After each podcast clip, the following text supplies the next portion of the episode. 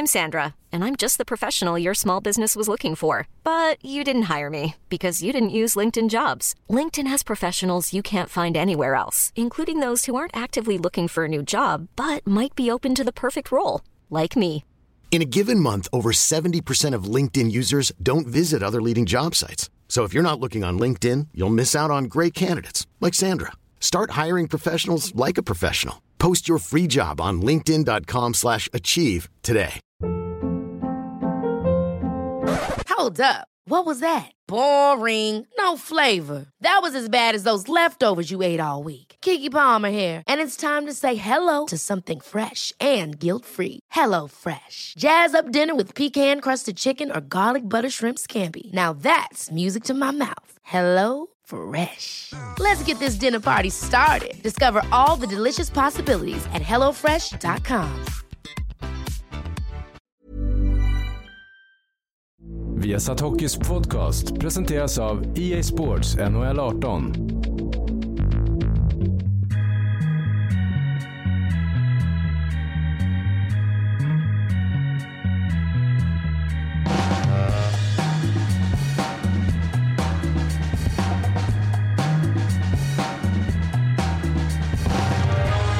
Vänner! härligt att ni är med oss. Vi har satt Hockeys podcast nummer 207. Det är ju april månad, solen börjar lysa äntligen. Och det betyder ju att hockeyn intensifieras också. Stanley Cup-slutspelet ligger runt hörnet. Det kör igång eh, natten till eh, torsdag och det gör det med intressanta, häftiga första runder som vi ska analysera i den här podcasten där vi även ska prata lite kval till Hockeyallsvenskan, kvalet till SHL som var avslutat, givetvis ett stort grepp om SM-slutspelet och så ska vi prata ishockey-VM för det närmar sig. 4 till 20 maj i Köpenhamn så ska Tre Kronor försvara det där guldet och de gör det med en mycket intressant trupp. Det trillar ju in namn nu till VM-laget för Grönborg, Popovic och Garpenlöv. Ni ska få eh, våra experters syn på de här namnen som har tillkommit. Och vi tänkte själva också presentera ett eh, nyförvärv till våran VM-satsning. Erika Karlsson, varmt, varmt välkommen till MTG. Hur känns det här? Ja, jag är jätteglad. Det känns eh, jättebra. L- lite overkligt på något sätt, men superbra verkligen. Du, hur mycket har du drömt om att få arbeta med ishockey i TV? Ja, men eh, sen jag föddes i princip. I princip det, är, det är en stor dröm och eh, nu är jag här. Ja. Och det är vi glada för, för du ska eh, vara programledare, reporter i Härning, alltså där är USA, Kanada, Finland, Danmark huserar. Vad säger du om det när man säger McDavid, Patrick Kane, Erika Karlsson? Jag känner att eh, där jag är kommer det bli väldigt bra. Det är klart att Tre Kronor är alltid Tre Kronor, men vi kommer ha det extremt bra i Härning också. McDavid är ju liksom, man behöver knappt säga någonting mer än hans namn så känner man bara wow, det kommer bli bra. Du, hur mycket ishockey andas du?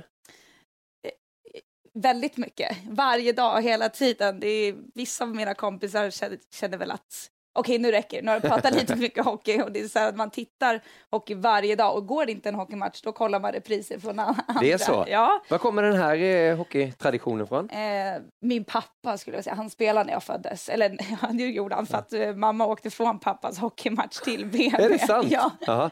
Så att det var någonstans eh, menat att jag skulle bli hockeynörd. Men det är pappa, det kommer från grund och botten att han spelade när jag var liten. Sprang in i omklädningsrummet när hans matcher var klar, satt och lyssnade på vad de sa efter och, och bara, sen har det fastnat kvar att hockey är väldigt roligt. Och vi är ju sex barn i familjen och pappa skulle Oj. ha sin hockeyson så det kom ju fem döttrar och sen kom hockeysonen.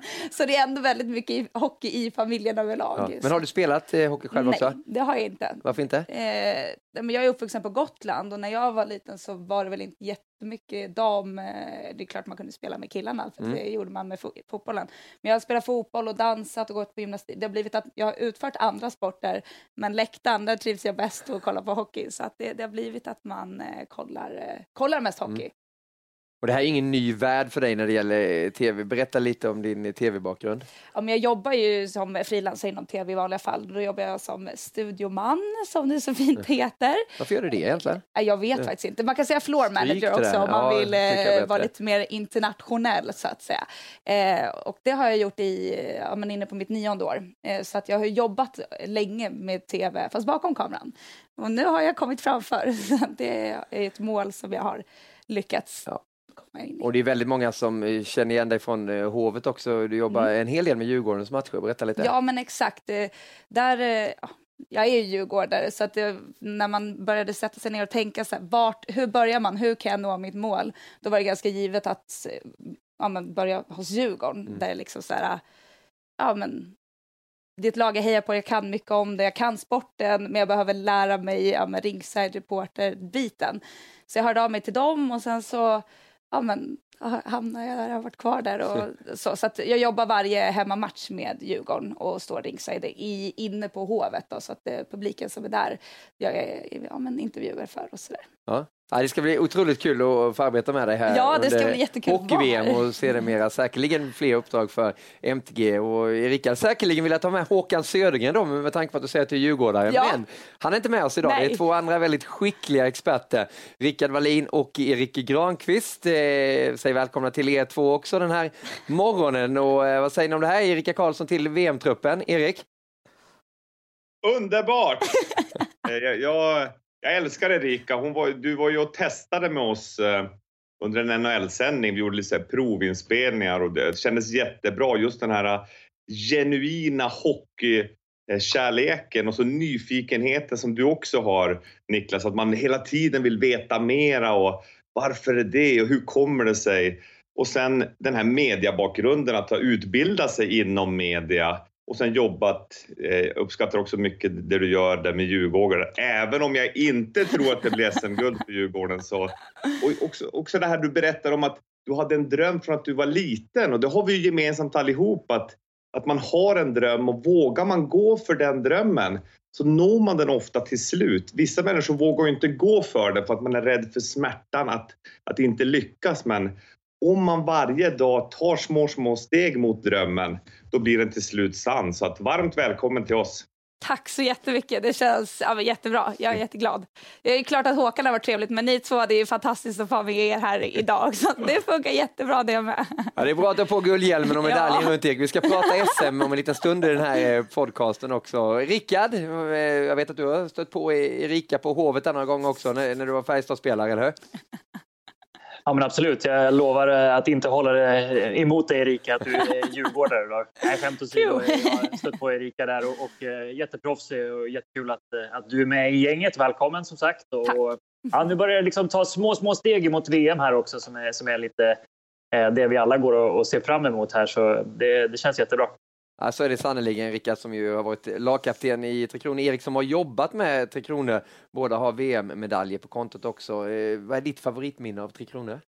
Ja, men jag måste ju säga förra årets final, straffdramat där. Det är liksom Henke Lundqvist spikar igen på straffarna och det, det, man sitter ändå på helspänn. Hur ska det gå? Kommer det bli något? Kommer det inte bli guld? Kommer det bli? Och sen man känner ju, man vet ju att ja, men Bäckström kommer kliva fram och sätta sin straff. Oliver Ekman Larsson kommer och sätter sin straff och Henke spikar igen fullständigt. Nej, det, det är ju svårt att inte ha det här som favorit. Ja, för det var inga dåliga lag de hade, varken Sverige eller Kanada Nej, i den här exakt. turneringen.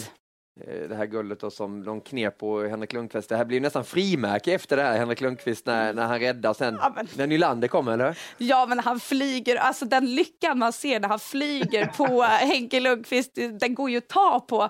Och vare sig man ser bilden eller inte, bara man föreställer sig det i huvudet så är det liksom ja, men det, det, det är bra lycka i det hoppet på varandra måste jag säga. Vad betyder det här guldet, eh, Erik, för, för en sån som Henrik Lundqvist?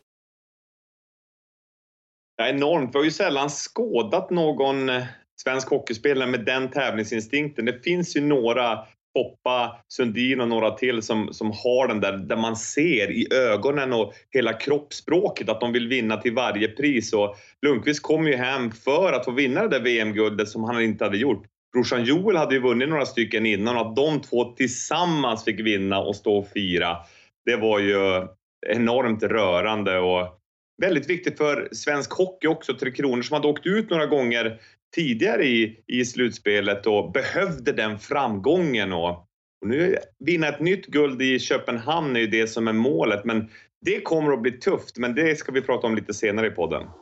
Ja, men just det här också, Rickard, att Henrik Lundqvist kom, Niklas Bäckström anslöt, William Nylander, Oliver Ekman Larsson, William Karlsson, ja, man kan räkna upp hur många som helst, John Klingberg. Det, det, det kändes som att det var någonting som verkligen kuggade i det, att Grönborg, Garpenlöv, och Popovic som gjorde sin första VM-turnering har jobbat upp en relation till de här NHL-spelarna som är inte unik, men väldigt, väldigt vass. Ja, det säger också lite grann om vad som krävs för att vinna VM-guld. Att eh, hur gediget lagbygge man än sätter ihop på, på hemmaplan eller under säsongen eh, så, så, behövs det kryddas med världsspelare. Och tittar vi då på de tre killarna som vi fick se i aktion där, då Niklas Bäckström, kanske vår bästa center. Eh, Oliver Ekman Larsson, om inte den bästa backen så en av de tre bästa svenska backarna vi har. Eh, kanske topp tre hela NHL eller topp fem i alla fall när han är som bäst. Henrik Lundqvist vår överlägsen överlägset bästa målvakt eh, som spelade avgörande roller i straffläggningen när det som bäst behövdes. Det säger lite grann om, om vilka marginaler som finns och, och hur viktigt det är att få in den här spetskvaliteten eh, kryddat med ett bra lagbygge. Man kan inte bara kasta in stjärnor och tro att det ska lösa sig. Eh, så just att den här relationen fanns med NHL-spelarna som, som det oftast pratas om inför och efter VM också när det inte har gått som, Eh, som man önskar. Det, det, har ju, det har de gjort och skött med den äran, eh, lagledningen där med Grönborg och Garpenlöv i spetsen. Så det ska bli spännande att se vad det blir för, eh, för lag till slut här i år om man får samma, samma positiva svar. Vi vet ju redan att till exempel Erik Karlsson inte kommer av förklarliga skäl. Eh, så nej, det, det, det, blir jättespännande att följa den här månaden fram till och även första rundan i slutspelet och se vilka namn som kommer, kommer lös och, och hoppas att de är friska och sugna också. Då, då har vi en jättechans att försvara det här guldet. Det är vi nu. Jag vet att du inte gillar det Niklas, men det är väl vi i Sverige ja, i alla fall ja. inför här. Absolut. Men vi har ju bland annat Mikael Backlund som är klar för årets eh, hockey-VM som vi har framför oss. Eh, vad har det namnet för betydelse i truppen framöver, eh, Erik? En monumental betydelse. Han är en av de bästa shutdown-spelarna i världen. Alltså att han kan stänga ner motståndarens skickligaste offensiva spelare. Han har en positiv course, alltså positiv skottfördelning mot motståndarens stjärnor och det är helt otroligt. Och sen har han de här skillsen att kunna göra mål och chippa in i poängprotokollet framåt också. Så att drömmen vore ju att få Backlund som en andra center som en shutdown-center och sen att man som Rickard är inne på att man får in en Niklas Bäckström eller en riktig liksom super första center som kan axla den offensiva manteln. Men att Micke Backlund tackar ja. Han var med oss 2010 som ung kille när jag och eh, Rickard jobbade ihop i, i VM då. Jag minns att hans mamma var med också där och, och den här kärleken till hockeyn som du pratar om i din familj Erika, mm. det, det, finns ju i Backlunds familj också. Hon var jättetrevlig och han var ju ung då men han gästar ju våran studio nu och har ju ja, men, eh, blivit en vuxen man som eh, kommer att vara superviktig i Grönborgs pussel.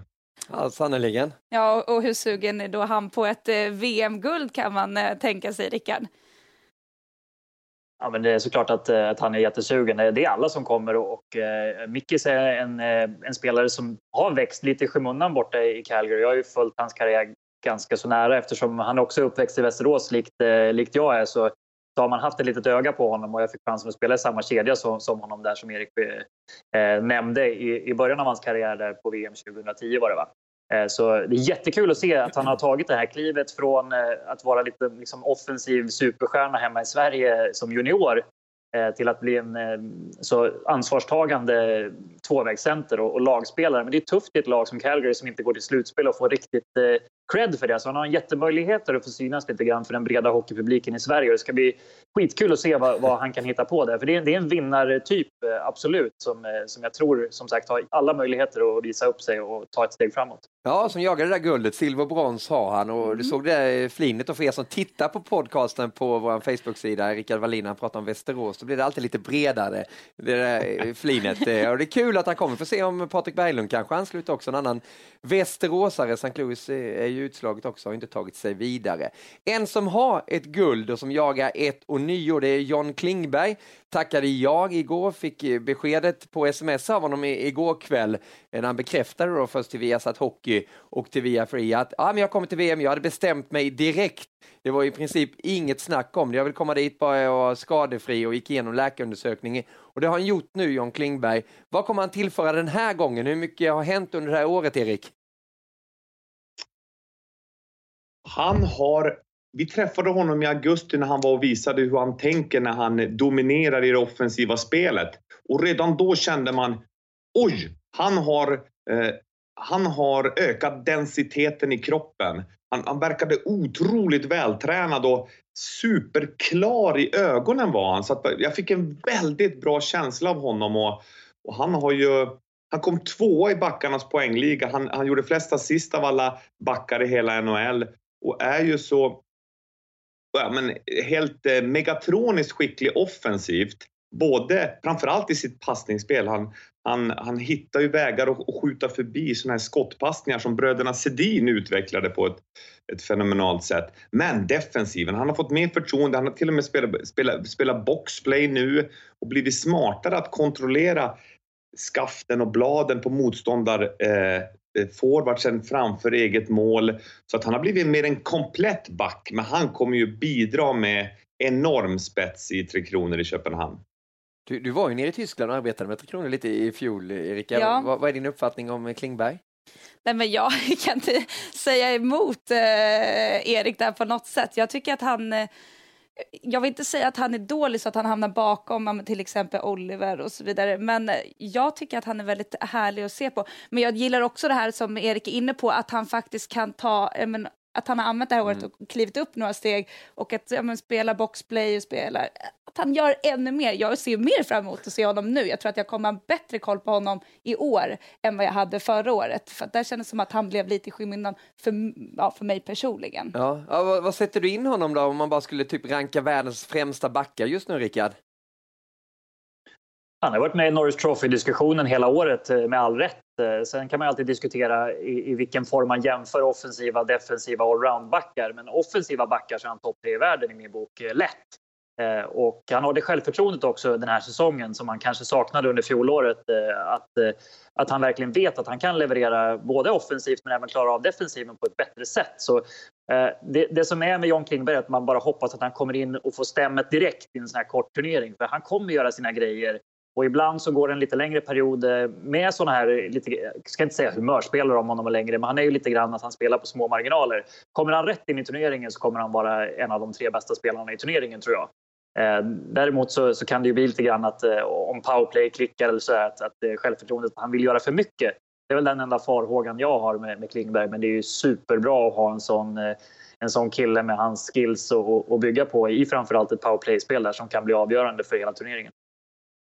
Ja, och vi har ju John Klingberg som tackade jag igår som Niklas Jihde fick bekräftat på sms. Men vi har även en till person som är borta i NHL. Så jag tycker vi säger hej till Jonathan Lindqvist som hårdbevakar NHL på Via Ja, hallå! Jag tänkte bara lämna en liten kommentar om John Klingbergs positiva besked till VM-spel. Otroligt glädjande för Tre Kronor. Tillsammans med Oliver Ekman Larsson så kommer nu Rickard Grönborg att kunna matcha en världsback på isen minst 50 minuter varje match och det är ju väldigt positivt. Och Klingberg är ju en konstnär med pucken. Var bara en poäng ifrån ledningen i backarnas poängliga den här säsongen och hans 44 poäng i spel 5 mot 5 var bäst av alla backar i hela NHL. Han har ju några väldigt spektakulära offensiva egenskaper. Är såklart mästerlig på att dansa på blå linje i powerplay. Enormt skicklig på att få igenom de här tysta handledsskotten och hitta forwardsklubbor för styrningar. Och så tycker jag också att han är en av världens absolut bästa spelare på det här snabba, långa passet ur egen zon där han hittar forwards med fart i mittzon eller på bortre blå. Så Klingberg är enormt offensivt begåvad och det vet vi ju alla. Men Klingberg är mer än så. Den här säsongen har han utvecklat sitt spel över hela banan. Han har utmanats av Ken Hitchcock, Dallas nygamla coach som är känd för att vara lite butter och verkligen prioritera defensiven. Och Klingberg har svarat bra på den utmaningen. Det som har blivit bättre på är, tycker jag, spelet med puck eh, och det har hjälpt mitt defensiva spel också. Eh, har bättre avvägningar med pucken, tycker att jag eh, spelar offensivt och kreativt när jag behöver göra det och sen så väljer jag och avväger väldigt bra nu när jag inte behöver göra det och spela enkelt. Så att, eh, jag känns som jag har bra självförtroende i spelet nu och även i defensiva spelet tycker jag känns bra också. Hur kommer det sig att du har tagit det klivet i utvecklingen? Nej, men jag tycker det ska vara eh, Hitchcock faktiskt ha cred och, och även backcoachen. Eh, jag har alltid försökt spela enkelt men fortsätta vara kreativ. Men jag har kanske inte riktigt förstått eh, vad som menas med det. Men jag tycker att det de har sagt till mig är att de ska spela hårt på pucken och, och vara distinkt när du går in i närkamp så att du ändå liksom kommer in med, med kraft och power och, och viljan att liksom, eh, gå in och vinna den till 100% och sen också eh, du spelar runt personer istället för att kanske försöka spela in den i mitten eller eh, om passningen är där, klart att man slår den om det är öppet. Men är det inte det så är oddsen mer på att den kanske tar på en klubba eller en skridsko eller någonting och den studsar och då kommer de med fart åt andra hållet. Så att just de avvägningar med, eh, med pucken i uppspel och sånt tycker jag har blivit mycket bättre. Det ger mig mer, mer energi och mer ork att följa med upp i anfallen när jag slipper eh, spendera var tredje byte, jaga pucken i egen zon och slösa energi på det. Och i takt med att Klingberg har utvecklat sitt allround-spel så har Hitchcock också belönat honom med förtroende. Det här är första gången i Klingbergs NHL-karriär som han snittat över en minut per match i boxplay och över 24 minuter per match totalt sett när det gäller istid. Och han har också levererat resultat. En väldigt intressant liten statistikrad från Klingbergs säsong är denna. 131 backar har spelat 1000 minuter eller mer i 5 mot 5 den här säsongen. Av de 131 så har bara tre stycken ett lägre snitt på antal insläppta mål per spelad minut än vad Klingberg har. Så att han måste göra någonting rätt i egen zon, det kan man lugnt säga. Klingberg är en kraft över hela banan numera och kommer att göra Tre Kronor mycket, mycket bättre i Danmark. Ja, helt övertygad om det. Tack för rapporten Jonathan Lindqvist. Ni följer honom i Nattens NHL på viafri.se sport. Det kommer tre gånger i veckan. Och hård bevakning nu kring Stanley Cup-slutspelet från Jonathan Lindqvist alltså.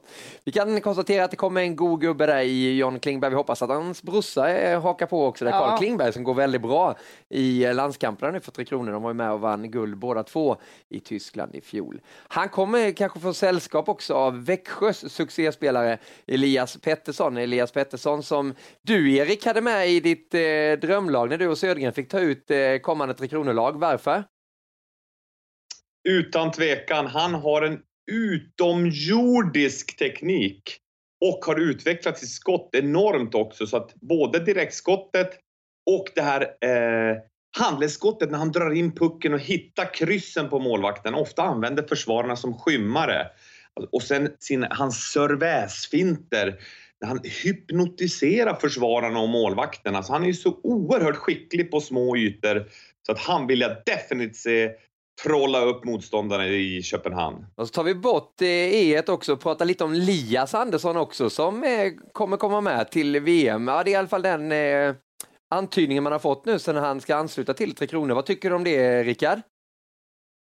Jättespännande. Lias har ju haft en intressant säsong, eh, minst sagt, med, med Frölunda och JVM-spel och sen spel i både Rangers och Hartford är det va, som är Rangers farmarlag. Så han har spelat på, på många ställen i år. Men det är en kille som eh, eh verkligen står med båda fötterna på jorden vad jag kan bedöma. En eh, vinnarskalle ut i, i fingerspetsarna. Jag gillar inte, egentligen inte det ordet. Eh, men eh, det han bevisade för mig under junior-VM när han spelade skadad som kapten och ändå levererade på den nivån han gjorde. Det var, det var häftigt att se. Jag hoppas han kan växla upp här och bli en pusselbit i Tre Kronors lagbygge också i en sån här lagom stor roll eh, som en ung spelare har lättare och liksom acceptera och vara nöjd med att göra lite extra av. Så jag tror att det är ett eh, smart val där i, i liksom lite längre ner i kedjorna med en, en eh, jättehärlig uppsida.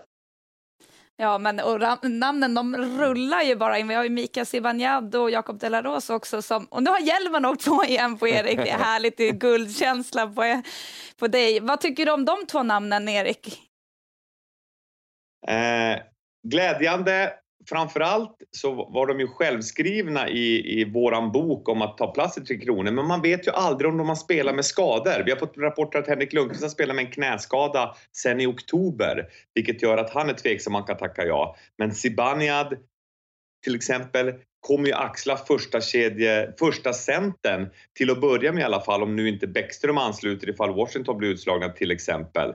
Så att jag är, det är väldigt glädjande och det kommer ju tillhöra den här kärnan som blir så viktig att bygga på nu fram till VM. Och sen håller vi alla tummar att vi får spetsen Tre Kronor behöver för att gå hela vägen. Ja, men jag förstår att du tycker Oliver Ekman Larsson och Mika Zibanejad är givna, men Jakob De La Rose, var inte det lite överraskande även för dig, Erik? Jo, eh, det var det, men så väl som jag ändå känner Grönborg, han var med som scout på det där VMet 2010 som, som jag och Rickard refererar till.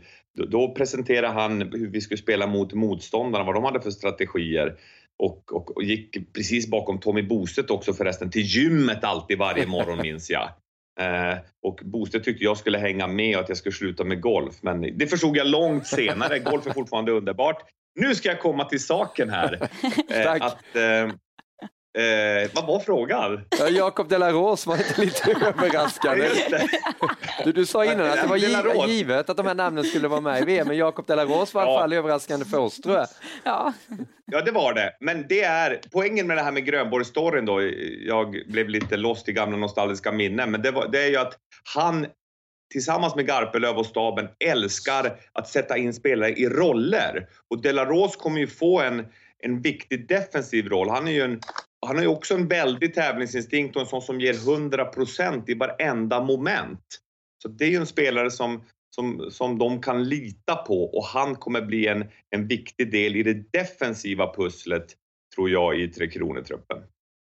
Jag ska snart gå över till eh, min grupp och, i härning, men jag måste ändå fråga Rickard. Det är så många ja som, eller så många spelare som tackar ja, och vi vet ju att eh, slutspelet i NHL pågår och att lag kan, ja, men som förra året när Bäckström mm. trillade in och Lundqvist trillade in under turneringens gång. Hur tänker man där, eller hur viktigt är det ändå att hålla vissa platser öppna, ja, men, även om man får många ja från andra spelare nu så här innan? Eh, det är klart att det är viktigt eh, beroende på vilka spelare som kommer loss förstås och hålla ett antal platser öppna. Men jag tror att eh, om man kan bygga en, stark grund här med NHL-killar då som, eh, som kan vara lite stommen också så blir det lättare när det kommer in om det kommer in rätt namn också i slutet av turneringen där. Alltså de nordamerikanska killarna är vana mer att spelare kommer och går under säsongen så jag tror den, den övergången kan vara lättare då. Eh, och sen eh, ja, får man hela tiden göra en avvägning och se vilka som finns tillgängliga och just den här kontakten som de har med spelarna i Tre Kronor-ledningen nu gör väl att man har en lite bättre koll på vilka som kanske skulle kunna tänkas eh, säga ja istället för att hoppas och, och vänta. Jag vet att man får inte kontakta spelarna under slutspelet men eh, lite så off the record så tror jag att de har koll på det. Och, eh, jag, jag, jag, tror verkligen på att, att de sätter så mycket de kan av laget nu och sen samtidigt eh, också informerar spelarna som är på plats tidigt att eh, det här och det här de här och de här positionerna och de här och de här spelarna kan bli i så fall tillgängliga och komma in i ett senare skede så, så det blir tydligt. Det kan vara bra att få in lite ny energi för det, det lyfte Tre Kronor i fjol när Lundqvist, Bäckström med flera kom in där och inte bara spelmässigt utan man hittade rätt roller när man fick göra den lilla rotationen där. Så det, det receptet tror jag på i år också. Erik? Två som, Två som kommer att garanterat att eh, förstärka, det är Jonas Brodin eh, som, som, var med och varit med och vunnit guld och Gabriel Landeskog. För om Minnesota lyckas slå ut Winnipeg och Colorado lyckas slå ut Nashville, då är det ju enorma sensationer. Så där har vi några riktigt vassa spelare som blir tillgängliga. Dessutom Carl Söderberg som har gjort en otroligt bra säsong jämfört med, med i fjol. Så han är också, Patrik Nemeth kanske kan tillföra boxplay och en defensiv roll möjligtvis. Men Brodin, Landeskog är ju solklara efter första rundan som förstärkningar. Och jag tog på mig hjälmen bara, jag måste varför tog jag på mig hjälmen? För att Lias Andersson har vunnit SM-guld med HV, så han har visat att han är en vinnare på det sättet. Och Elias Pettersson kommer att vinna SM-guld med Växjö. Så det var därför jag tog på mig den. Nu kan vi gå vidare. akta dig, Erika har ju sagt att hon är djurgårdare. De är inte ute i leken än. Kanske är det under kvällen. Ta oss till Henning. Ja, men exakt. Där har vi ju Patrick Kane bland annat som eh, kommer förstärka USA där. Och ja, men det måste ju vara ett eh, väldigt stort namn att få på ja-listan, Rickard. Ja, det, det, tror jag kanske är det bästa namnet som USA kan få tidigt här. Det, det brukar ofta bli så att om man får en av, eh, eller flera av toppspelarna att det blir lättare för andra att tacka ja. Och, eh, USA har väldigt skickliga spelare att ta av, men just eh, under VM de senaste åren har man väl riktigt inte fått in den här riktiga spetsen utan satsat mer på unga eh, lovande NHL-spelare. Då. Så Patrick Kane går ju inte i den kategorin utan eh, han är en av de skickligaste spelarna i världen och haft en strulig säsong med Chicago. Eh, och är uppenbarligen sugen på att spela lite mer hockey. Och det är ju jätteglädjande för alla hockeyälskare runt om i världen och eh, för USAs lagbygge. Det ska bli jättespännande att se vad man, eh, vad man får ihop där när, när man får just det här dragplåstret. Ja, han är ju van med att spela slutspel länge mm. i NHL så det är ju såklart en omställning för honom. Men kul med VM. Erik, att USA inte har så många VM-guld på sin lista. Vad kan Kane hjälpa till för att göra att ja, men, Kommer de vinna guldet med honom? De har ju en, en jättebra chans. Det är tio år sedan Kane spelade VM senast, mycket beroende på att eh, Chicago hade den här dynastin och vann Stanley Cup 10, 13, 15 och, och har ju varit upptagen på det sättet. Men han sa nu, jag såg en intervju, att han var supersugen. Och han har ju, Dennis Rasmussen eh, var ju med på Skype i vår NHL-studio för några veckor sedan som spelade med Kane och Dennis sa att han har aldrig sett någon spelare på nära håll med den tekniken. Alltså det är löjligt vad han kan göra med den här klubban. Eh, och vi ska ju syna den extra noga för att det är något visst och han mycket känsla. Så Erika, på uppvärmningarna när USA ska spela, kanske redan i premiären när USA möter Kanada 4 maj, Stå och titta lite bara på när han står och börjar dribbla sakta så han hittar känslan och sen ökar han den för att sen när det blir match, man, man tänker vad var det som hände? Och en annan kille som man kan undra vad var det som hände? Det är ju Connor McDavid. Mm. Jag lovar dig, Djurgården spelar med hög fart och Skellefteå också. Men de är inte i närheten av en viss McDavid när det gäller att åka fort och hantera pucken samtidigt. Ta med dig nässpray och halstabletter, ja, det kommer gå undan där nere. Jag ser fram emot det, ja. det är helt galet. Ja, häftigt att följa också mm. Patrick Kane som ju har förändrats en hel del. Jag fick lite skit på Twitter när jag skrev att en av mina favoriter kommer till hockey-VM i Patrick Kane. Det var en del som sa, hur kan du ha honom då? Han har lite tråkigt förflutet där med ett par skandaler som har varit också. Men han har förändrats en del, Erik. Eh, det, det berättade ju Dennis också, eller hur? Ja, han... Eh, jag har ganska mycket insight på Patrick Kane eftersom jag är eh, kompis med Daryl Belfry, skillscoachen som har jobbat med Kane under många år. Och, och han berättade att, att, att Kane, han hade liksom en försenad college-tid, alltså saker som man egentligen benar av i tonåren på ett lite oskyldigare sätt när man är yngre. Det tog han igen när han blev äldre och gick över gränsen. Lite oacceptabla, alltså helt oacceptabla saker har han gjort. Men Daryl säger också, som du är inne på nu, att han, han har mognat och, eh, och förstått att det går inte att göra så. Det finns ju hjälp att få också. Jag hade ju själv en försenad tonårstid eftersom jag var rädd för tjejer och så i tonåren. Och, och fick lära mig sen den här vägen att, att respektera och, och vara en schysst medmänniska oavsett om det är män eller kvinnor man, man relaterar till. Att, att man har respekt för varandra och, och det känns som att Kane har, har lärt sig det och, och eh, det har inte varit några skandaler runt honom senaste året och förhoppningsvis så har han verkligen gått på djupet i sig själv och ser varför han har gjort de dumheterna. För det beror ju på någon smärta i en själv, annars skulle man ju aldrig utsätta andra för, för det obehaget. Eh, men eh, när det väl kommer till vad han gör på isen, då är ju han ett unikum. Ja, då är det showtime. showtime som det kommer bli här med Patrick Kane och många andra stora spelare som ansluter till det här ishockey-VM. Trots då att de såklart helst hade varit kvar i Stanley Cup-slutspelet där nu de 16 eh, bästa lagen huserar och ska göra upp om hockeyvärldens mäktigaste buckla.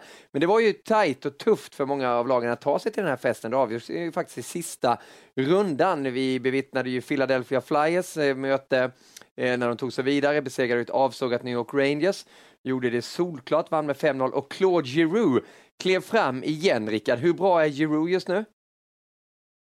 Alltså, han har ju framförallt jämfört med fjolårssäsongen tagit enorma kliv eh, både spelmässigt och ledarskapsmässigt. Så Eh, han måste fortsätta spela på den här nivån för att man ska kunna utmana eh, hela vägen i slutspelet. Men, men han, eh, med den kreativiteten och den frihet han har fått i en roll som ytterforward så, så har han lyft sitt spel och, och klivit över 100-poängsstrecket för första gången i sin karriär. Så, ja, det känns som att hela Philly har blivit lurigare och lurigare och Eh, Äh, Giroud är ju liksom den katalysatorn som, eh, som har hamnat på rätt ställe. Som sagt, just det bytet från center till ytterforward som han har fått i år, det, det har verkligen lyft honom och Flyers. Då. Ja, och som bäst när det gällde som mest då, eh, Philadelphia vidare. Erika, det var ju spännande också på den västra sidan eh, där eh, Colorado ju har kämpat och kämpat. Vi såg ju dem när de var i Globen under den här säsongen och förlorade de två matcher mot Ottawa. Men vilken uppryckning, nu tog man sig vidare. Besegrade St. Louis i den där avgörande matchen. Gabriel Landeskog. ja, och lyckan, alltså de hoppar ju på varandra i en, det är stort jubel och härliga kramar när de tar sig vidare. Erik, det är ju inte vanligt att eh, Colorado spelar eh, ja, slutspel i NHL. Nej, inte just nu, för tiden. Nej, alltså, precis. Jag skulle säga just för, nu, nu, nu för tiden. Nej, pre precis. Det är många som har Colorado som favoritlag sen de ja, men 96 och 0, där början på Mm. 2000-talet när Peter Forsberg var Ja. där och Sakic och Patrick Roy i målet. Men då, precis som du säger Rika, senaste eh, tiden, förra året 48 poäng. Alltså, Det var ju Mm. rekordusel säsong.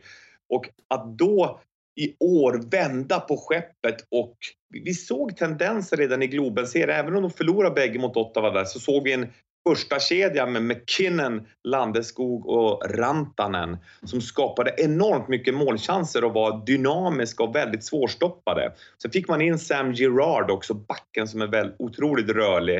Eh, och Varlamov tillsammans med Bernier, de har var, varvat lite på grund av skador. Tyvärr var Lamov skadad nu, så nu, är det, nu står det till Bernier som hade problem i fjol får jag Ryan Reynolds here from Mint Mobile. With the price of just about everything going up during inflation, we thought we'd bring our prices down. So to help us, we brought in a reverse auctioneer, which is apparently a thing. Mint Mobile unlimited premium wireless. Ready to get 30, 30, bit to get 30, bit to get 20, 20, 20, bit to get 20, 20, bit to get 15, 15, 15, 15 just 15 bucks a month. So, Give it a try at mintmobile.com slash switch. $45 upfront for three months plus taxes and fees. Promo rate for new customers for limited time. Unlimited more than 40 gigabytes per month. Slows. Full terms at mintmobile.com. Hold up. What was that? Boring. No flavor. That was as bad as those leftovers you ate all week. Kiki Palmer here, and it's time to say hello to something fresh and guilt-free. Hello Fresh. Jazz up dinner with pecan-crusted chicken or garlic butter shrimp scampi. Now that's music to my mouth. Hello Fresh. Let's get this dinner party started. Discover all the delicious possibilities at hellofresh.com. säga när han fick hoppa in och spela mot Nashville. Eh, då var han ju i Anaheim. Så att det är ju stora frågetecknet. Det måste ju vara ett målvaktsspel av Bernier som sällan skådas för att man ska ha en chans mot Nashville. Men att bara ta sig hit, att göra den här förändringen. Sakic visade tålamod med Duchene-traden, väntade, väntade, väntade och fick massor av bra saker i den. Och efter det så har ju McKinnon varit partmässig, alltså en av de bästa absolut i hela grundserien. Kanske MVP. Taylor Hall har nog en hel del att säga om det bland annat. Men att Colorado är tillbaka där de ska vara eh, i slutspel och det är ju David mot Goliat och vi vet ibland vinner David, så varför inte? Och vinner de inte, då kommer Landeskog till VM och det är underbart också. Ja, du får hålla lite på det. Du ska kanske komma in på den där serien lite senare, för ni har fått välja ut varsin, eh, inte favoritserie, men en serie som är intressantare kanske på östra sidan och den västra sidan. På den östra sidan, Rickard, så pockar Boston på intresset för dig. Möte med Toronto. Hur mycket gnister kommer det slå om den serien? Det kommer säkert eh, slå gnistor av många olika anledningar. Dels för att Toronto är tillbaka i slutspel igen. Eh, efter en, eh, ja, de har ju haft en, en ombyggnation här med Austin Matthews i spetsen. Och framförallt när man ser den här serien så kommer man ihåg 2013 när en matchserie som var, gick till sju matcher. Maple Leafs hade ledningen 4-1 i sista matchen. Med, jag vet inte hur länge det var kvar, det var i alla fall i tredje perioden. Boston kommer tillbaks, eh, slår ut Toronto. Eh, och alltså helt osannolikt. Eh, helt, osannolik serie överlag och, och där var det många liksom, dolkar i, i, i hjärtan om man får säga på, på det sättet i, i den kanadensiska och Toronto hockeystoltheten i alla fall när, när Chara och company slog ut Liv som inte har hämtat sig på många år. Men Eh, nu, nu är det, liksom, det är några spelare som är kvar från det här bygget i, i Toronto. Några spelare som är kvar i Boston också för den delen. Och, och Boston är jätteintressanta tycker jag. Just för att man har, eh, har ett av de mest stabila lagen. Eh, lite otippat också faktiskt efter hur säsongen började och framförallt hur det såg ut bitvis i fjol. Men Boston är faktiskt en av mina främsta utmanare och, och med flera som, som nämner dem i de eh, andetagen att man kan ta sig hela vägen till Stanley Cup. Framförallt när Tuukka Rask verkar ha hittat formen i målet också. Så, här. så jättemånga vinklar på den här serien men ni kan vara helt säkra på att eh, det i, i Toronto den här veckan inför slutspelet har varvats 2013-bilder i alla fall till förbannelse. Så hoppas att Mike Babcock har stängt av tvn i omklädningsrummet så ingen får några dåliga vibbar där i alla fall. Ja, och vi har ju ett möte mellan eh, Pittsburgh och Philadelphia där rivaliteten är skyhög och Crosby han har sagt sitt om vad han tycker om sina motståndare. I don't like any guy on their team there, so his glove was near me. Went to pick it up and I pushed it. So yeah, that's. I don't like him. I don't like. I don't like any guy on their team. have really developed a genuine hate for each other. Victor Buron. Uh-oh, out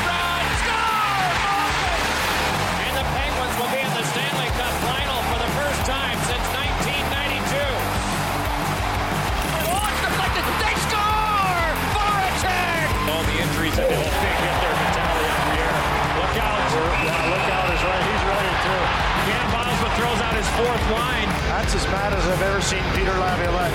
You want to kill him, you know, just as much as they want to kill you. Crosby där. Vad gör han? Han ska ha den. Börje slänger ner pucken. Vad händer där? Neil kör över Couturier så det bara sjunger om det. Kommer en mot en. Är bara att gratulera Philadelphia som tar sig vidare alltså till konferens-semifinal. Congratulate the Flyers and the organization on the series win, and uh, I really can't wish them good luck. We would sign up for this game in mid-August, but it's even better in March. Anytime I come to Philadelphia, I get the hands a little sweaty. Doesn't matter what your record is, the uh, heart rate goes to another level when the Flyers and Penguins get together. All kinds of rules.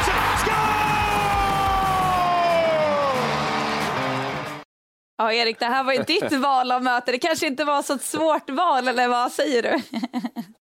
Kan man göra comeback så här på stående fot? Man sitter och ryser i hela kroppen. Alltså det här att man ogillar motståndaren så mycket.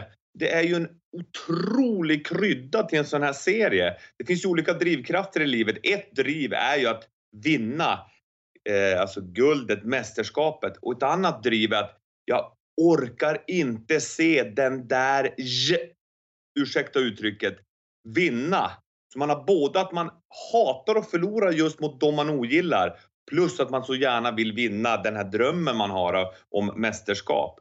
Och det har ju verkligen de här två lagen. Jag skulle kunna prata en hel podcast om den här serien. Alltså 2012, det gjordes över nio mål i snitt i den matchserien vi såg bilder på när Philadelphia vann. Målvaktsspelet, alltså det var det var Marianegraven djupt, alltså det djupaste vi, vi kan ha nere i havet. Det var Brysgalov som sedermera ringde mig och ville ha en ny målvaktstränare och krävde att jag skulle komma till Philadelphia. Det var Fleury som inte tog en puck, så, så Pittsburgh ringer mig och vill anställa mig som målvaktstränare där. Så för mig har det här en personlig koppling också. Att otroligt nära att ha jobbat i bägge de här två lagen.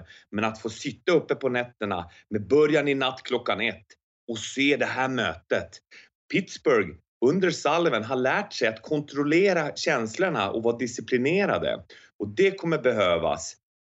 Det gjorde de inte då. Och en som också kommer behöva det, det är Radko Gudas och hela Flyers-laget. För de möter ett Pittsburgh med ett powerplay som vi nästan aldrig har skådat. Det är ju Ja, men det är megatroniskt bra det här powerplayet och Philadelphia, de är 29 bästa, eller ja, nästan sämsta boxplayet i hela ligan. Så disciplin blir ju en jättenyckel. Och sen en sista grej Niklas innan du skruvar på det för mycket. Det är målvaktsmatchen. Matt Murray, Cool Cat Matt, som återigen håller plocken där han skymmer egen axel. Vilket gör att han inte hinner ner på de låga skotten. Där har vi ett jätteproblem. De måste komma till rätta med fort som tusan i Pittsburgh.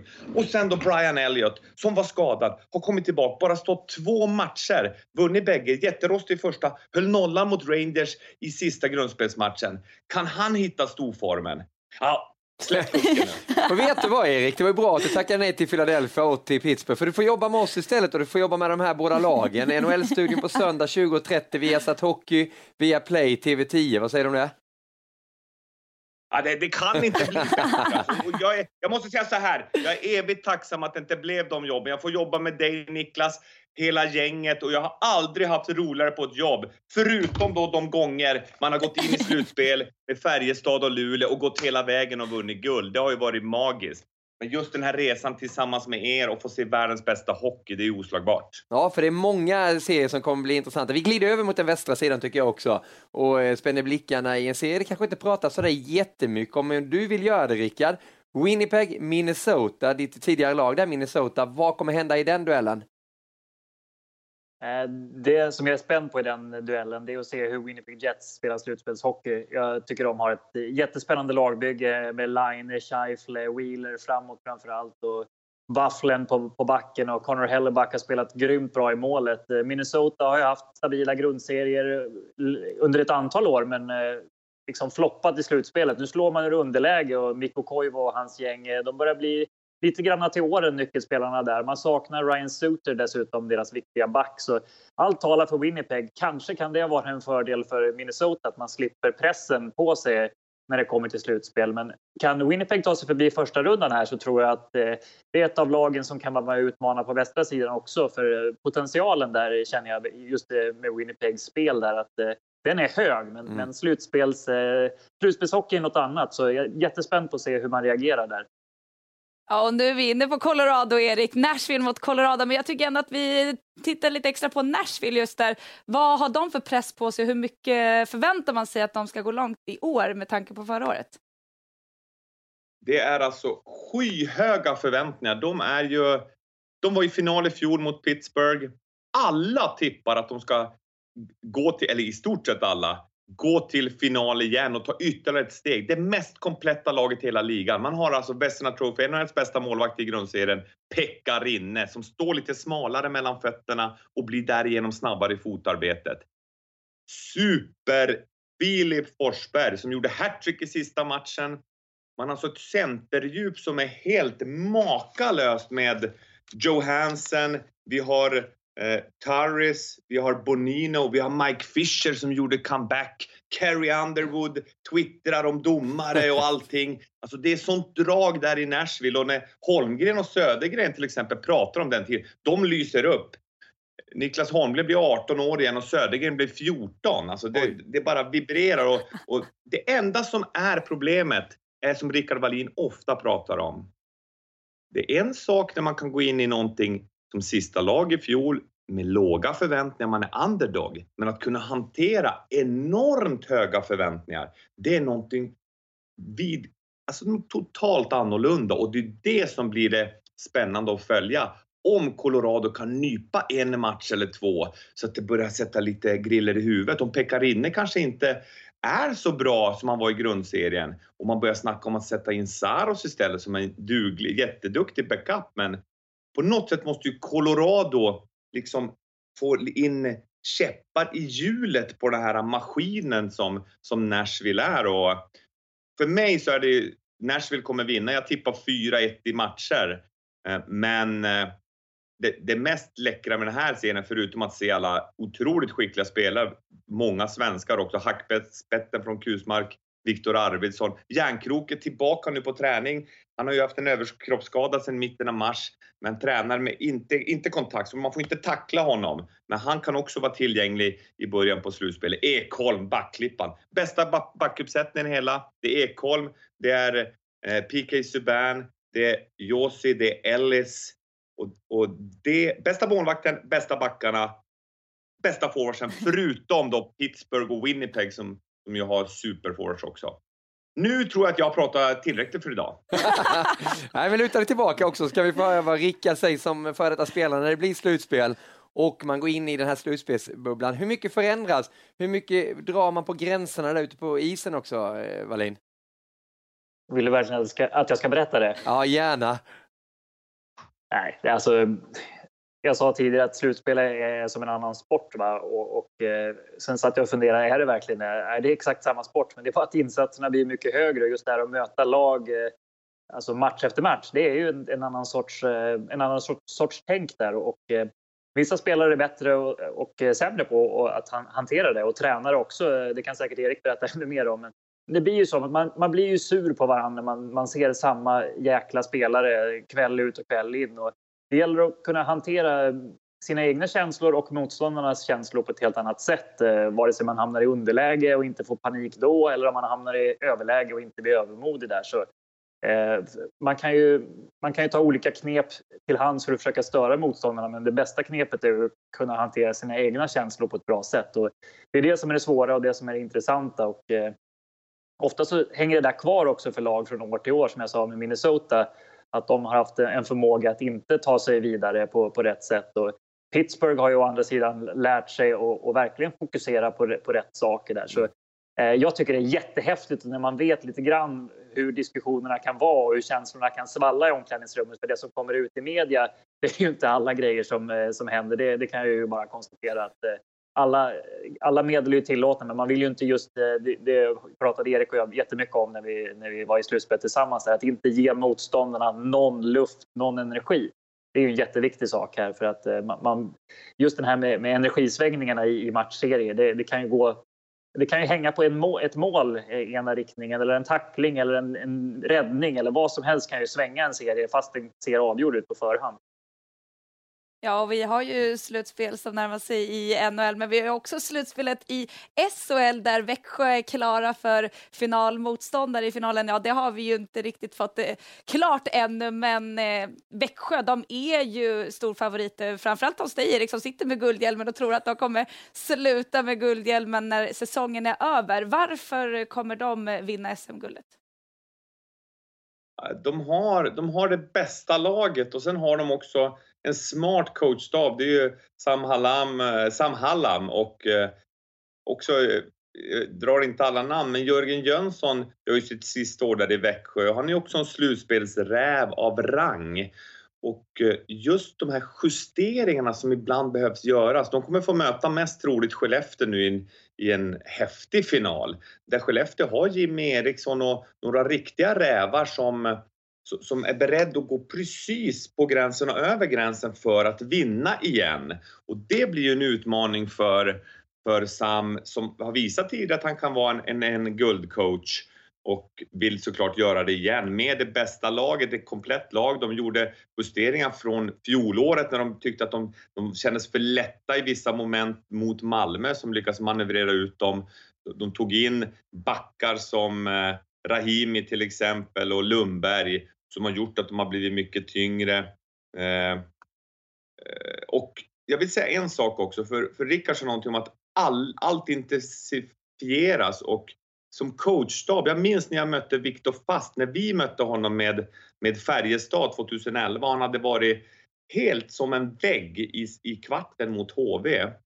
Och jag och Rickard, vi gjorde ju ofta de här highlights-videorna eller såna inspirationsvideos tillsammans. Han, han kom och satt en kväll och och vi, vi, kom fram till ord vi skulle använda som triggers. Vi tog fram gamla bilder när Färjestad hade vunnit guld för att få den här äh, känslan i kroppen. Eh, gamla intervjuer när spelare, Claes Eriksson med ögon som tefat står och bara “Det är underbart, vi är där igen!” för att, för att trigga igång den här känslan. Men då sa vi så här, vi måste få håll på Viktor Fast. Jag går och tittar på alla mål han har släppt in senaste åren. Så jag satt i några dygn och bara tittade på varenda mål, varenda liten tendens i hans spel och gjorde en video på fem minuter som alla spelare fick titta på. Så från att han hade varit en vägg så sa han, kom de, men va, om jag skjuter där så kommer det ju eh, kan man verkligen göra så? Det var nästan så att de inte trodde på det först. Men jag bara sa, gör så här om och om och om igen då blir det jobbigt för honom. HV hade gjort tvärtom. De hade skjutit där han är bra. Nu skjuter vi där han inte är lika bra. Och det visade sig att han gick från en räddningsprocent på 96 mot HV tror jag ner till 89 mot oss. Och det tar jag bara som ett exempel på att coachstaber som är villiga att jobba dygnet runt, lägga bort allt annat för att nå det här målet, att vinna guld. Det finns små procent att vinna om alla coacherna, spelarna gör lite extra i sina förberedelser för att gå hela vägen. Och där tycker jag också Rickard Wallin är ett bra exempel. Du har vunnit dina fyra SM-guld, men du var, när jag betraktar dig på nära håll, du var beredd att försaka allt för att få vinna ett guld till. Ja, och du är inne på eh, Viktor Fast eh, som eh, ja, men, ham, ja, men slog bak, ramlade bakåt i matchen senast mot Malmö när han krokade fast skridskon med sin backkollega och slog bakhuvudet. Hur det är just nu det vet man inte, men vad, vad har det för betydelse om han nu skulle vara fortsatt skadad? Det har jättestor betydelse. Viktor Fast är ju en, alltså, han är en suverän. Det är absolut toppnivå här i Europa. Han har inte vunnit som starter ännu. Han har vunnit eh, VM-guld som backup men förlorade ju CHL-finalen. Eh, och har ju fortfarande att bevisa att kunna vara absolut som bäst när det gäller som mest när man ska säkra guldet, alltså när han är mellan stolparna. Och det var otäckt smäll. Jag har, jag har tagit fram en mask här för att visa hur det ser ut. Att här bak på masken, det är inte lika mycket skydd riktigt som det är på en vanlig hjälm. Så att när han krokar i, som du säger Erika, och landar pang rakt i, så är det ju, ser det ju ut som att det är en, en, en hjärnskakning han har fått. Och det är inte lika bra skydd. Och det här måste jag bara ge en känga och säga till både CCM och till Bauer och iTech, alla som gör sådana här masker. Lägg ännu mer resurser på att de ska bli säkrare för, för det får inte hända att man ramlar och slår bakhuvudet, att man ska få en hjärnskakning. Och eh, jag tror att han har en, en Bauer-match. men det spelar ingen roll märke utan det är att man måste göra de här ännu säkrare. Det är målvakter som har fått skott i pannan och fått hjärnskakning av det. Så får det ju inte vara. Så jag håller verkligen tummarna. Det var jättebra Växjö att de tog ut Viktor, in med Andrén. Vi har sett Andrén på nära håll, jag och eh, Gide i CHL och han är oerhört lugn, metodisk. Tillsammans med Andreas Andersson, målvaktstränaren i Växjö, gjort ett kanonjobb där. Men såklart håller jag tummarna att, att Viktor hinner tillfriskna i lugn och ro och är redo för finalen. Ja, Men för det- om för det det- inte är så, så, så kan Växjö vinna även med Andrén tror jag. Ja, för de får ju en lång vila här nu. Det är det är ju inte som i NHL när en serie är slut där och man är redo för nästa motståndare och de är redo. Då kör man igång det så snabbt som möjligt. Hemma i Sverige så är det ju bestämda datum alltid. Växjö får ju väldigt lång vila nu beroende också då Eh, får du gå med Viktor fast så kan han ju vara tillbaka till finalspelet där. vad, vad tycker du om det här Rickard, eh, att man har bestämda datum? Skulle Skellefteå vinna ikväll till exempel så får de också vänta och man undrar lite, har vi slutat spela hockey? Nej, det kommer en final om några veckor istället. Eh, ska det inte vara som i NHL istället, kör igång när båda lagen är redo?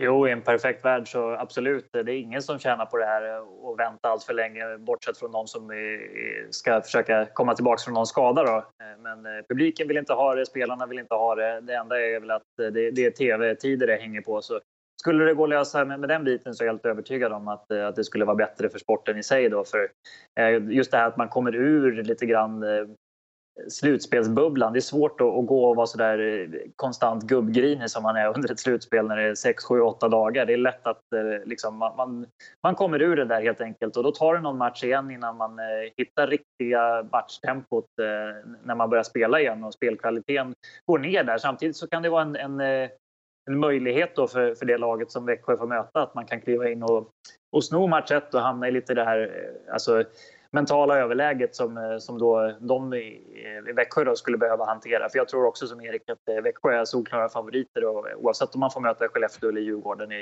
i en final där. Så, eh, men det, är- det är inget bra det här med att man ska gå och vänta mellan serierna. Likadant som eh, när det är play-in-spel som det var innan kvartsfinalerna, att, eh, att några lag får gå och vänta. Det, intresset går ner lite grann, eh, även för oss som följer det ganska intensivt. Så nej, hitta ett sätt här att lösa det. Jag är inte expert på hur det funkar med tv-tablåer, men- eh, det vore absolut mycket bättre. Ja, och sen har vi ju eh, Djurgården mot Skellefteå som spelar ikväll i Globen, där Skellefteå har tre till matcher. Erik, de har ju ändå, eller båda lagen har ju press på sig på sätt och vis, för Djurgården måste vinna. Nu behöver inte Skellefteå vinna, men de vill ju bli klara redan ikväll. Att ha pressen på sig, vad, vad, vad sätter det eh, i huvudet på spelarna? Ja, det är det som är tjusningen med slutspel också, att, att det är Alltså det är bara att tömma ut allt vad man har. Och vi tittar med Djurgårdsögon ikväll för att ta den här serien vidare. Och det, det är på ett sätt, man vet inte efter matchen om det är slut och det blir totalt tomt. Alltså, och när man blir utslagen, det blir bara...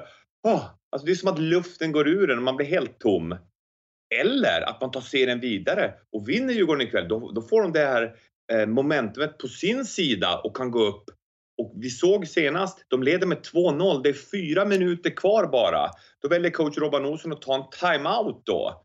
Eh, och någon minut senare så gör, eller så gör Skellefteå eh, 2-2 och, och vinner 2-1, 2-2, eh, sen vinner man med 3-2 eh, eller vad det blev nu till slut. Men det är ju en jättestark vändning av Skellefteå och en väldigt tung förlust efter en bra bortamatch för Djurgården.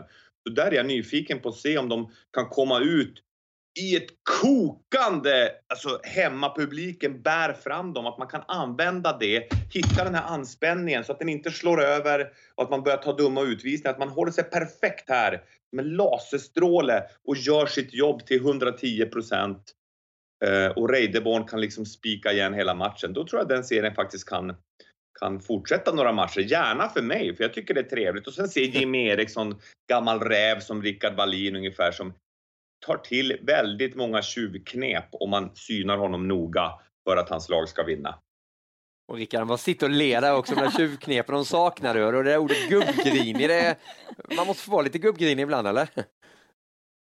Ja, det, det, måste man få vara och det är väl bara att erkänna att eh, man blir lite konstig av att spela slutspelshockey. I alla fall blev jag det. Så, eh, det är nog hälsosamt med, med, med, när barnen har blivit lite större att jag inte är inne i den där slutspelsbubblan. Eller vad tror du, Erik? ja, det är tur. Jag, jag och Rickard, eh, ett, ett tid innan vi fick våran son så bodde vi mitt inne i stan båda två. Så vi samåkte ofta ut till ishallen. Och när det var träningar och så, då, var, då snackade vi en massa. Vi tittade på torget. Tänk om vi ska dit en dag. Ja, gör alla sitt jobb så har vi chansen igen. Men när det var match, då var det bara, dels när vi, när vi på morgonen när vi skildes så bara i tid idag, alltså vad viktigt var i tid, så kom man så på sin höjd fick man ett tja. Ofta var det bara en nick bara och sen körde han till ishallen. Det var inget snack om någonting annat utan det var bara till ishallen. Pang! Ibland var det något du sa, det här blir viktigt idag.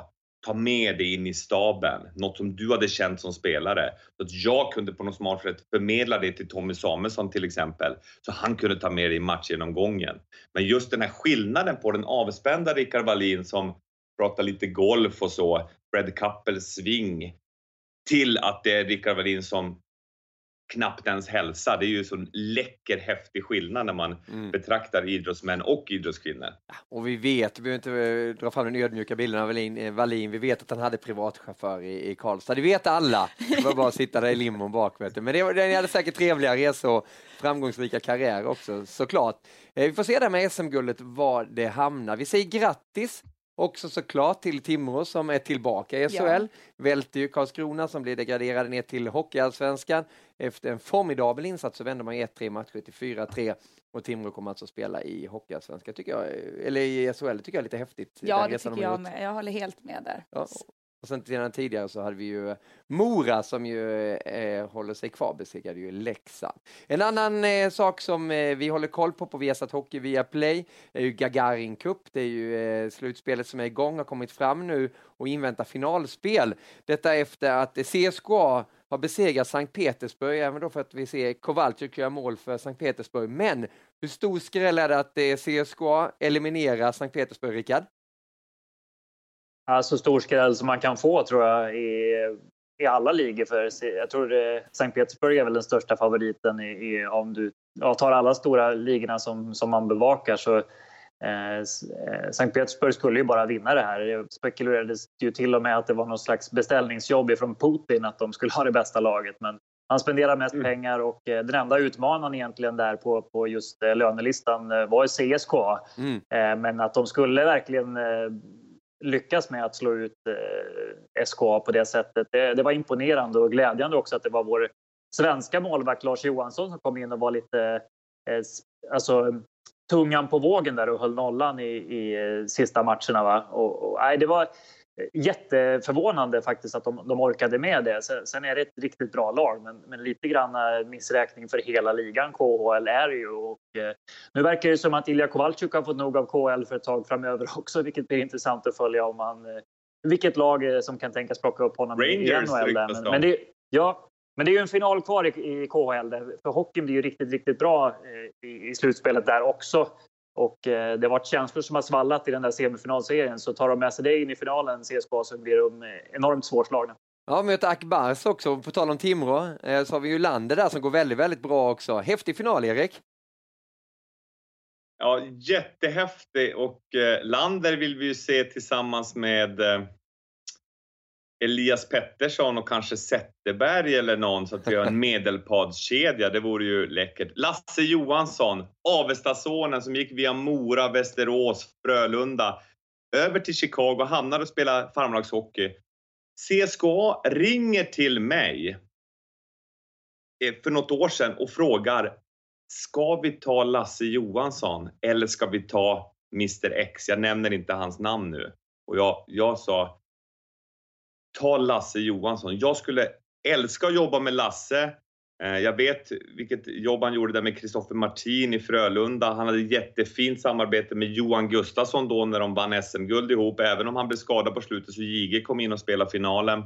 Men att Lasse nu får gå ner i spagat i den avgörande matchen när Datsuk, en av tidernas superstjärnor, kommer och ska lägga in den och han räddar med benskydd. Jag kan tänka mig den känslan. Han har legat och stretchat varje dag och förberett sig och han är redo när han får hoppa in i matchen innan, spikar igen och sen den här avgörande matchen eller vad det nu var, i alla fall de gick vidare och han går ner i spagat och räddar Datsuk. Det är ju så oerhört läckert och jag gläds med Lasse som en väldigt fin, hårt jobbande kille.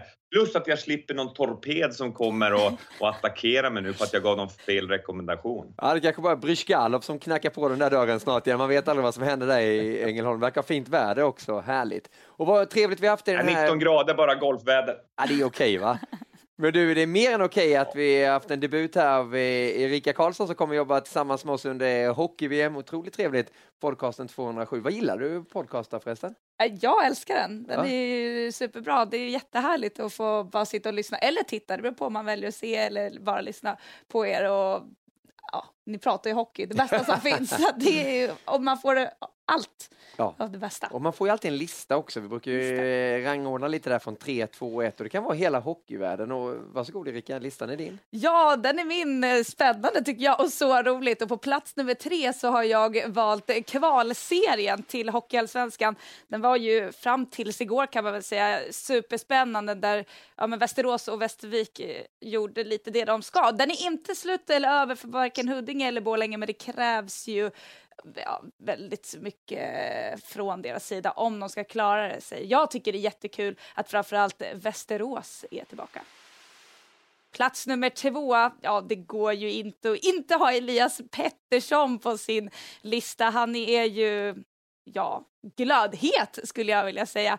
Och dessutom så avgör han matchen för Växjö. Han sa i mötet senast, jag får gärna av, avgöra det här mötet men jag är glad bara någon gör det. Han gjorde det och eh, är så bra plats nummer ett. Connor McDavid till VM och till härning där jag ska få hänga. Och att han bara är 21 år, det gör mig... Eh, jag är så imponerad. Gör mest poäng i NHL och vinner Art Ross Trophy. Det, han är någon man ska ha ögonen på, tycker jag. Därför hamnar han på plats nummer ett för. Suveränt. Har du funderat ut någon fråga när du kommer stå där öga mot öga med Conor McDavid om några veckor? Jag måste fråga om det verkligen stämmer att han är 21 år. Det känns inte som att han är det. Alltså, han är för bra för det. Vunnit poängligan två gånger redan som Exakt. 21-åring. Nej, det är helt... Men annars har jag inte riktigt tänkt ut någon annan Nej, du, fråga. du, du har tid på det. 4 Ja. till 20 maj är det ju på TV3, TV10 och via Play. Hårdbevakning alltså av eh, hockey-VM med bland annat då Erika Karlsson i våran trupp, Erik och Rickard också såklart. För det börjar närma sig nu då. Hur mycket längtar du och hur förbereder du dig inför VM, Rickard? Eh, ja, men man längtar jättemycket och det går väldigt fort nu tycker jag på, på kalendern när man börjar räkna ner. Så, eh, nu börjar man ju och eh, lägga grunden här med de spelarna som kommer in och blir garanterade så får man ju följa förberedelserna för Tre Kronor här när de börjar spela landskamper också. Så, eh, sen gäller det ju att välja slipsar åt Erik och eh, liksom stryka skjortor och lite. Nej, skämt åsido. Det, det kommer bli jättehärligt så det är bara att åka med. Och Erik, det räcker att gå in på sportbladet.se eh, för att läsa om eh, din transformation till det här hockey-VM också. Det är en helt ny människa, det har de skrivit här på vår Facebook-sida, facebook.com hockey. Vem är han med lite hår som sitter längst ner i bild där? Jo, det är ju Erik Bulten Granqvist. Hur mår du? Ja, men, ja, det, jag kan säga att jag har inte mått bättre än när jag satt upplyst i Indien, när jag hittade mig själv igen. När jag upptäckte att det här görandet, det är ju underbart i sig, men varandet, det är bättre än alla SM-guld och alla framgångar i görandet. Så det varandet har jag haft hela vägen, men att få tillbaka den här atletiska kroppen som satt med bara överkropp och spelade trummor i Ebba Blitz på 90-talet när din brorsa Peter var och gjorde reportage. Den kombinationen av varande och görande. Alltså jag börjar bli lite orolig för Per Nunstedt, vår chef, sa ju inför World Cup 2016 till mig en timme innan sändning. Var inte så jäkla övertänd nu bara första sändningen. Och då kände jag usch. Jag har ju varit övertänd varenda sändning vi har gjort hittills av, av de här. Och jag kan säga så här. Nu är jag dubbelt så tokladdad som jag var inför World Cup. Och så är jag så glad att Erika kommer med. Den här sprudlande energin älskar jag som Erika har. De här nyfikna frågorna. Och så vill jag säga en sak. Härlig lista Erika. Och att se Elias Pettersson gråta efter han har avgjort semifinalen, tagit sitt lag till final, när han frågar Wikegård där, hur gick det för Timrå? Och han säger Timrå vann. Och han börjar gråta för att han är så rörd Mm. för att laget i hans hjärta har tagit steget upp. Det är för mig vad livet handlar om. Underbart, bra slutord i den här podcasten. Podcasten vad ni vill finns ju på iTunes, på Acast, på viafri.se slash eh, sport också, eller som eh, ni vet kan ni hämta in den på Viaplay på torsdagar också, eller varför inte facebook.com slash hockey. Så många alternativ Erika! Verkligen, Ja. vad väljer man? Ja, Allt. vet du vad? Ska vi Nej. köra nästa onsdag också? Ja, men det tycker jag. Ja, Det gör vi va? Ja. Hoppas att ni är med oss också. Glöm inte bort nu då NHL-studion som kommer till i 20.30 på söndag via Hockey TV10 och via Play där det handlar om eh, Philadelphia mot Pittsburgh. Det är rond 3. Det kör igång redan natten till idag. Ni har ju många superdueller också. Vi har ju inte pratat om eh, Vegas mot Los Angeles, mot Anaheim mot San Jose. Där pratar vi ett rivalmöte också. Eller Tampa mot Devils eller Washington mot Columbus. Det finns så mycket. Vi tar upp de där duellerna i nästa veckas podcast. Nu tackar Erika och jag för att ni har varit med oss den här gången och på återseende till helgen eller till nästa veckas podcast. Vi ses! Viasat Hockeys podcast presenteras av EA Sports NHL 18.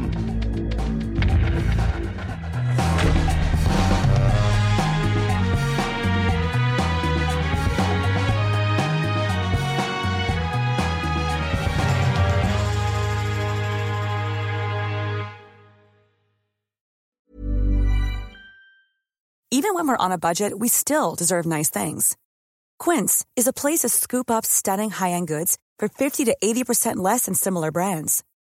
They have buttery soft cashmere sweaters starting at $50, luxurious Italian leather bags, and so much more.